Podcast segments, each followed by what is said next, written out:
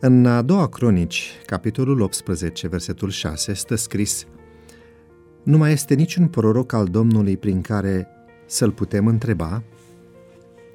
Aceasta a fost uh, întrebarea unui împărat. Iosafat, cel de-al patrulea rege al lui Iuda, credea în profeții Domnului. Când s-a aliat cu Ahab, regele lui Israel, pentru a lupta împreună împotriva sirienilor, Iosafat a cerut ca înainte de a pleca la luptă să-l întrebe pe Domnul. Pentru a răspunde unei asemenea cereri, Ahab i-a chemat pe cei 400 de profeți de la curtea lui, care i-au prevestit o mare victorie. Iosafat și-a dat seama că era vorba de profeți falși și a insistat. Nu mai este niciun proroc al Domnului prin care să-l putem întreba? Răspunsul lui Ahab este plin de înțelesuri. Iată ce a răspuns acesta. Da, mai este un om prin care am putea să întrebăm pe Domnul, dar îl urăsc. Pentru că nu-mi prorocește nimic bun. Nu prorocește niciodată decât rău.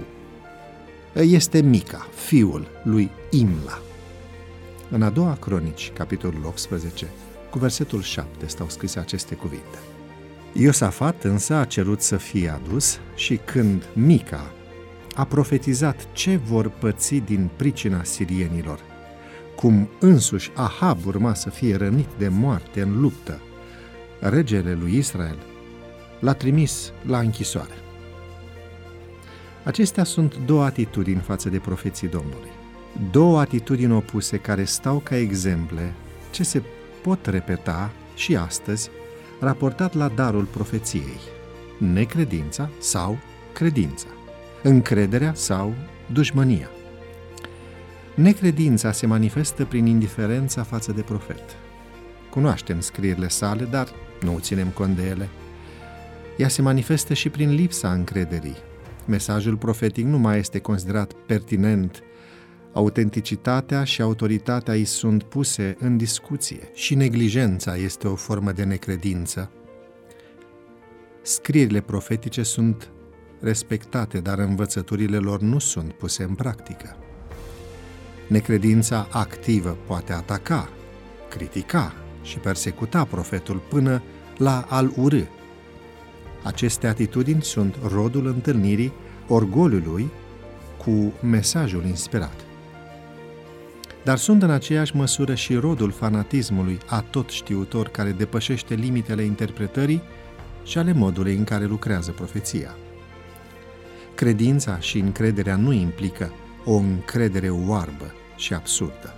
Credința este rezultatul experienței personale și al cunoașterii progresive, a citi pentru a crede este motivul pentru care credința trebuie să se manifeste printr-o cercetare făcută cu credință și cu rigurozitate. Mai mult, credința în profeție presupune a învăța pe alții, a răspândi și a apăra scrierile sale. În cele din urmă, credința în lucrarea profetică este mărturisită prin folosirea și punerea în practică a mesajelor ei.